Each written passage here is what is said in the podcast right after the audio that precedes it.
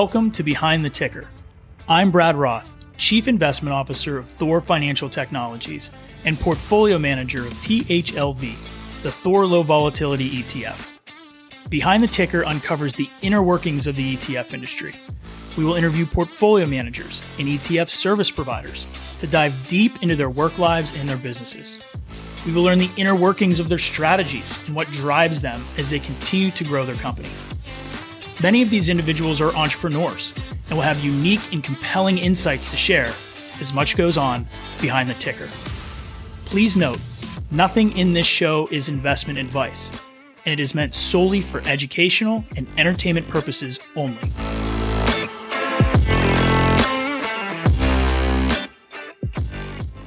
Welcome to Behind the Ticker.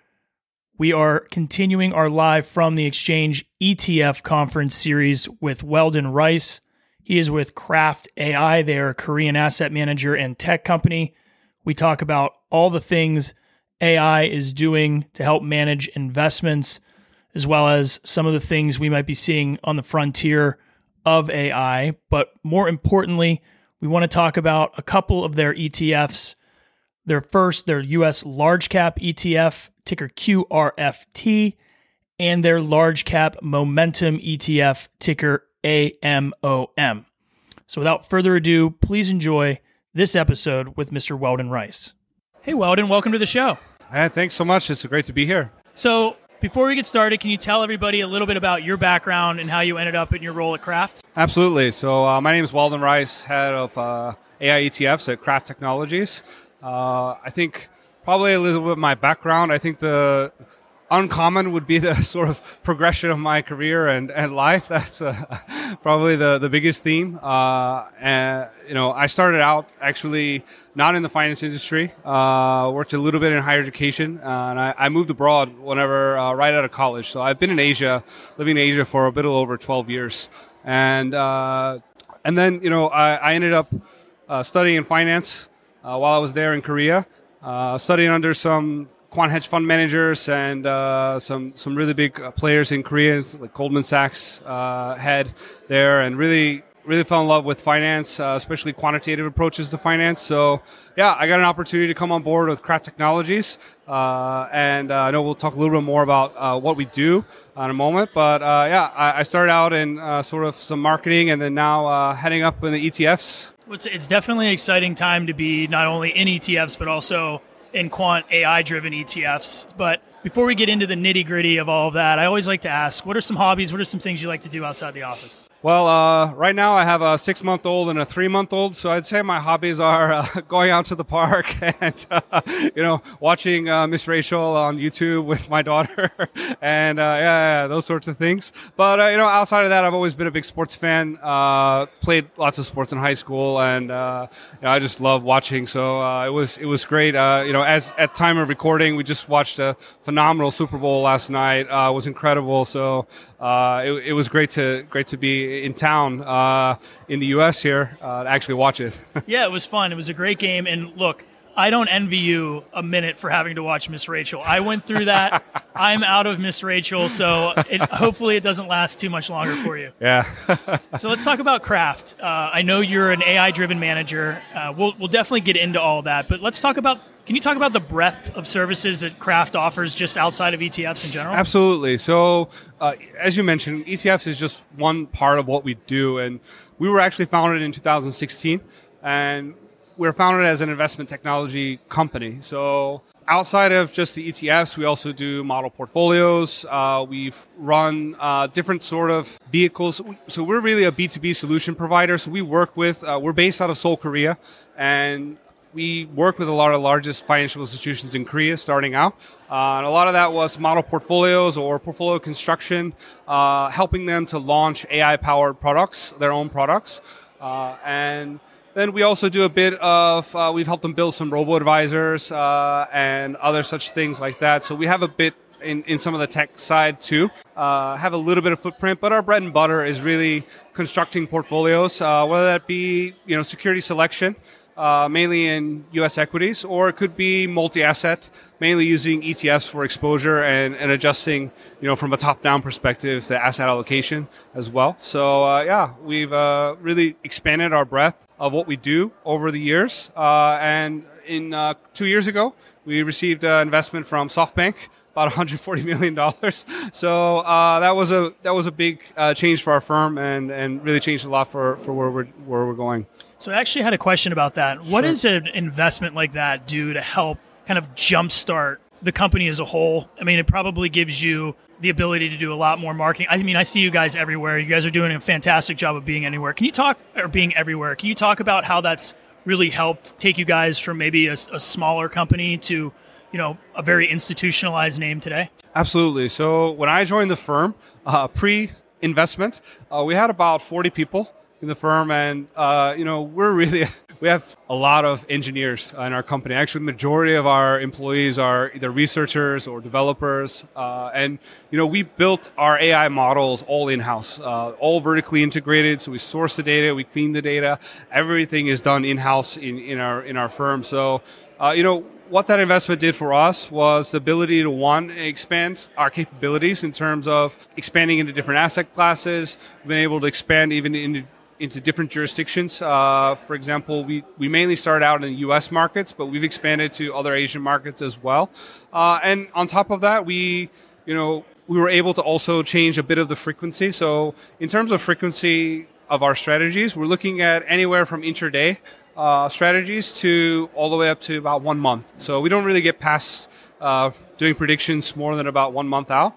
But uh, yeah, we were able to expand some of our capabilities, and, and, and that ended up doing some a little bit more you know institutionalized uh, strategies such as long short and other things like that that we've we've been able to launch uh, in recent days. Yeah, it's exciting, and congratulations to you guys. And so let's talk about AI um, and kind of quantitative process as a whole. Uh, I know AI is thrown around, and there's a lot of different things that go into what actually AI is. And at a high level, you don't you don't really have to get into specifics here, but what to, what types of AI or, or, how are you utilizing AI? Are you looking at pattern recognition, sentiment, news, all of that? None of it. I mean, at a high level, what is the firm employing in terms of trying to make these types of predictions? Absolutely, absolutely. So, when it comes to artificial intelligence, um, you know, we've just seen a huge explosion, especially with ChatGPT, um, and that brings with it a lot of uh, really great, you know, just sort of adoption and people's understanding of what it is, uh, especially from when I first joined the company. Uh, but at the same time, it also can bring a bit confusion on sort of what people are doing with artificial intelligence, and especially in financial markets, and how are we using that. Uh, even in the ETF space, we usually start out with you know telling people that we're not an AI thematic fund. We're a fund that uses AI to pick the stocks in the fund. So that's usually the first point. Uh, but then, you know, you can really drill down AI into about two different categories. There's sort of analytical AI, which is looking more at pattern recognition, looking at what is termed in the AI industry structured data, basically numerical data. So we're looking at you know price, we're looking at different market data, uh, different ratios, uh, and then there's the generative AI or you know AI that's looking at things like text or images and other things like that. So from our perspective, Qraft originally started more from the analytical side. We're very much from a quantitative background. Sometimes we call ourselves like a quant 2.0 uh, in a certain sense because what we do is we take a lot of those academically researched factors and, and sort of things from a lot from the quant space that, that have been around for years. Uh, and what we're trying to do is use AI to bring a more robust exposure to those factors. We're trying to look at more like risk adjusted returns, especially when we're looking at security selection uh, in, that, in that space. Um, in terms of what we do with uh, the large language models, we don't employ as much on, the, uh, on sort of textual and sentiment data. Uh, but we do have some capabilities there, and especially, you know, recently we just launched a, a new ETF with LG AI Research, and one of the reasons why we partnered up with them was because they they have uh, really great capabilities in the large language models, and so that fund actually has the ability to look at uh, sentiment data from news and incorporate that into the the prediction uh, that comes out for the for the fund. So yeah, we're we're using uh, trying to use both technologies, and we really try to stay at the forefront uh, and try to innovate and push the boundaries of what we can do with AI in the space, uh, while at the same time making sure it makes sense. yeah uh, you know, we don't just use AI so we can put it in the marketing materials. Uh, I mean, I'm more on the marketing side, and I totally, you know, uh, get that it's great to put AI in everything, but you know, we don't. We just try not to put AI in there just just because. Yeah, and you actually led kind of right into my next question, which is, you know, how often is your process kind of building on itself? Is it using machine learning at all? And basically, the question is you're not just letting it run wild. Do you have some guardrails on it? But I'm sure you're implementing some some evolution over time. Absolutely. So uh, you you mentioned uh, a few things in there uh, in terms of you know development of the of the AI. Um, so you know we are constantly updating and researching. We have a lot of researchers that are looking at different ways we could you know employ you know different metrics or different different data uh, into what we do. Um, and so sorry, can you go back? You, I, got, no, I got hung up on that second question. What was okay. the original was, question? The original question basically is: Are you allowing the process to to? Are you implementing machine learning? And yes. and is that uh, changing your process over time? Right, right, right. Yeah. So uh, that's actually the point I wanted to make. I remember you mentioned machine learning, and that's also a bit of an interesting topic in itself. AI, machine learning, deep learning uh, all these things were, you know, before I sort of got into this sort of AI industry were a bit foreign to me. Uh, and I think for most people, you might get confused on what the difference are between those. You know, they're really, AI is really a broad term for both of those, machine learning and deep learning. We actually employ both machine learning and deep learning in, in what we do.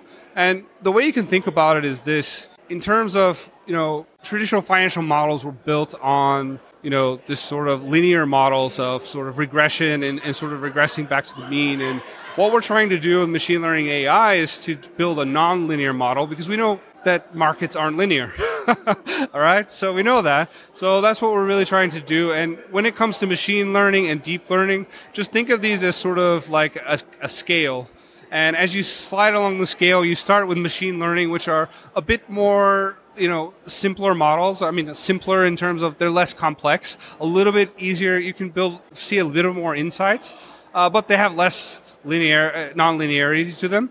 Uh, whereas deep learning uh, which is what we also imp- use in our in our models uh, you know that is a bit more non-linear also a bit harder to you know dig down deeper into what actually you know was the driving force for the decision. And so yeah our models are constantly learning uh, on updated data as it comes in uh, and learning as the markets change uh, which is quite interesting to see. So before we get into your etfs i want to talk about two of them. Does the uh, I, I, just had done an interview last week um, with uh, an attorney who was setting up etfs in europe. Is there an etf market in asia Oh, absolutely, absolutely. There is an ETF market in Asia. Uh, there are many ETFs in in Korea. Uh, in fact, uh, Mirae Asset, one of the largest asset managers in Korea, uh, actually owns Global X ETFs and several other uh, ETF around the globe. So, and they, they have their own locally uh, owned ETFs uh, that they have. So, Asia has a pretty decent ETF market, I would say. Um, yeah, and my actually my boss and sort of mentor in this industry, the ETF, Francis O, uh, who uh, has spearheaded a lot of what we've done in our ETF industry. Has, spent you know his whole career, almost 12 years, working in the ETF industry in Asia for Vanguard, Direxion, and now Qraft uh, and AI, which is I always find such an interesting career trajectory to go from Vanguard to AI, uh, especially making a stop with uh, Direxion on the way. So uh, yeah. Uh, good good market there in Asia as well. So let's talk about a couple of your products. You've got uh, I'm just going to say Qraft, the QRFT, the U.S. large cap ETF. From what I gathered, obviously it's AI driven, but you also include in there with human intuition. Uh, can you explain the strategy, you know, as a whole and how you combine those two things? Absolutely. So what what we mean by human intuition is that, and, and you mentioned this a bit earlier in terms of looking at guardrails and portfolio construction. Uh, you know, there is human intuition in terms of how we look at portfolio construction for the AI. So, you know, for example, you know, the universe that we start with, that's chosen by humans, right? Uh, and and sort of the factors and things that go into the model are chosen by humans. The data that goes into the model is chosen by humans, but that's about where the human process stops. Uh, we let the AI then learn the data, and we you know fully trust the prediction that comes out uh, from the model. So we don't alter that. We don't go, you know, oh, we're in this stock this month, really? Uh, I don't think so. We better we better turn, you know dial that down a bit. Uh, we don't do that. Uh, we we let we trust the process, but at the same time, you, you, mentioned this a bit earlier. We do have guardrails in terms of uh, you know in terms of how much concentration we can get into different sectors, uh, and so yeah, uh, we we definitely do, and we have some you know risk controls within the models to to help you know help that out as well. So yeah, we, we really try to follow some the investment process of you know human managers, but we're trying to let AI have a different look at at what the data is, is telling us and really bring a new approach, I think, to, to portfolio. So you're investing in, in large cap U.S. securities or large cap U.S. equities only. Yep. Um, about how many names can be in the portfolio at any given time? So for QRFT, that can be about 300 to 320 around there. So that fund is a really a well diversified fund. Uh, and we, we, we made that really to be an enhancement on sort of a, a traditional large cap passive exposure. You know, we're really trying to, I, we kind of call it like, say that we're long term investors, but at the same time, we have a short term, you know, view. So we really try to make adjustments in the short term on a monthly basis, uh, trying to you know, find sort of patterns in the market to find little inefficiencies here and there, and then over the long term build up a, a really robust risk adjusted return and a hopefully that you know we believe that's going to be you know bring alpha over time.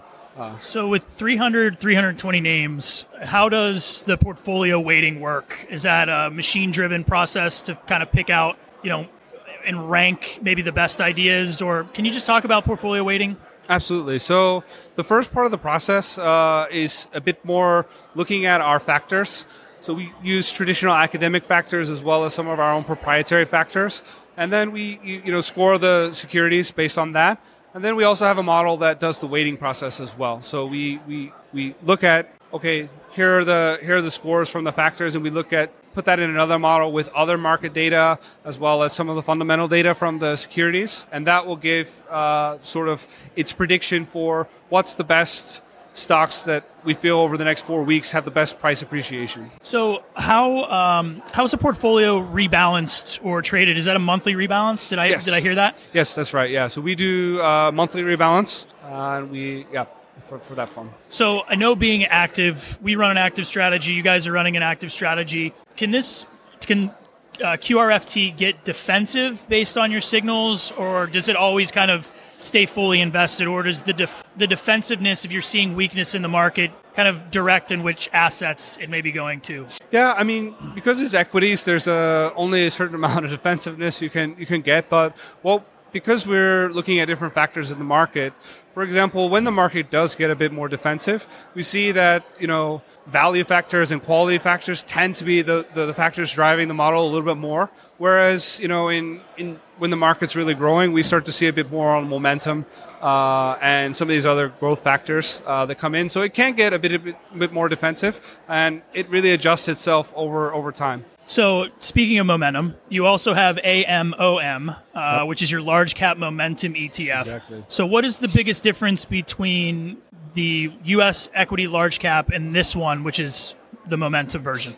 Right. So, in this case, we're we're sort of singling out one factor, uh, the momentum factor, whereas QRFT, it's looking at multiple factors across you know many many different factors there. So that's one key difference. Uh, the other is the number of holdings. So uh, QRFT is very well diversified. Uh, you know, I call it kind of a slow mover because you know it's got a lot of lot of holdings in there. AMOM is uh, is a much more uh, we we like to say because we're from Korea, we like spicy food. AMOM's a lot more spicy. we only have 50 holdings there. Uh, we can get some pretty high concentrations in in sectors uh, and in stocks. I mean, we have some guardrails there, but we can go up to 50% in a sector, and we can get somewhere around 9 to 10% in a holding at some points. Uh, and I think recent market conditions have sort of you know been really interesting to see. Uh, because you know the market is very concentrated right now, and so we're actually seeing our momentum fund, you know, really get some pretty, uh, you know, pretty big concentration in some of these holdings. It's interesting. So, is it also just to compare the two again? Uh, is it also traded on a monthly basis? Yes, yes, it is also uh, just like QRFT on a monthly basis. Interesting. So, I know you guys have a lot of other products, and I'm gonna have you or somebody else from your team back on because I know you're gonna keep launching ETFs. Yeah. But let's talk broadly um, as we kind of close out. How should advisors, if you're a registered investment advisor, how should they be thinking about implementing AI driven strategies inside their portfolio? Like, do you see them as a holistic solution or more of like a satellite exposure they should be tagging or adding along maybe some more traditional passive holdings? Yeah, absolutely. I think, you know, our, our view is that, you know, AI is, we definitely believe in the technology. Uh, we believe in what we're doing, but at the same time, we understand that uh, you know AI is not perfect, and so you know, we believe that AI is a great complement. You know, when you think about what artificial intelligence is doing with the data, it's really taking a very different view of the market and, and data than a human manager would. So we believe this provides a very interesting diversification effect for, you know, advisors to look at. And this really complements uh, a lot of either, you know, QRFT, I think could be a good complement to maybe a more of a core exposure, passive exposure. If you're looking for a little bit of active enhancement uh, to a more of a passive exposure to sort of a large cap, I think it's a great complement to, to be sort of a sleeve there to give an active, uh, data driven, systematic, but flexible approach. Uh, and then AMOM is, is a bit more of a satellite stylistic fund that's going to give you, uh, you know, an ability to be a bit more like trend following of the market. So instead of just taking that long term view that okay the market's going to go up over time, let's take some you know you know bets on the market of what what we're looking at currently and trend follow some of the trends that are going on uh, in the market. So kind of a last question, and it's it's it's AI driven again. It I agree with you, and I have the same sentiment as you that AI is interesting. It can do a lot of things, but it can't do everything. Yep. Um, you have a lot of engineers on your team at what point do you think, and total prediction, nobody's going to hold you to this, do you think that maybe the human side is going to take a step and maybe sit in the back seat a little bit and, and just let AI make all of the decisions? That's, uh, I mean, we believe that that future is very possible. Maybe not for every, uh, but we definitely see that this is really, I think, the future of, of where a lot of portfolio construction is going to happen uh, going forward. Uh, but at the same time, uh, you know, there are so many different reasons why people invest and different themes that they might want to want to cover. So AI is not going to cover every single thing, but we believe that uh, majority of you know portfolio construction and, and things going forward is actually going to be have some part in AI, whether it be you know the AI actually making the stock selection, or whether it be you know analysts or teams using AI for their research uh, and coming up with uh, some ideas on, on, on their universe or their investment thesis. Uh, we definitely see AI as a huge part of that going forward. Well, Weldon, I can't thank you enough for joining us. I really appreciate it. Before I let you go, where can people learn more about you and learn uh, more about Qraft Technologies? Absolutely. Well, you can always find me on LinkedIn. Uh, and Qraft Technologies, you can check out uh, qraftaietfs.com or qraftec.com. And by the way, Qraft is with a Q. not a uh, C. Uh, and actually, Qraft stands for quantitative craftsmanship. If you're if you're curious about that, uh, so qraftec.com or qraftaietfs.com, you can find us. We're always happy to to reach out. Well, again, thanks for being here. I hope you enjoy the rest of your week. Appreciate it. Thank you very much.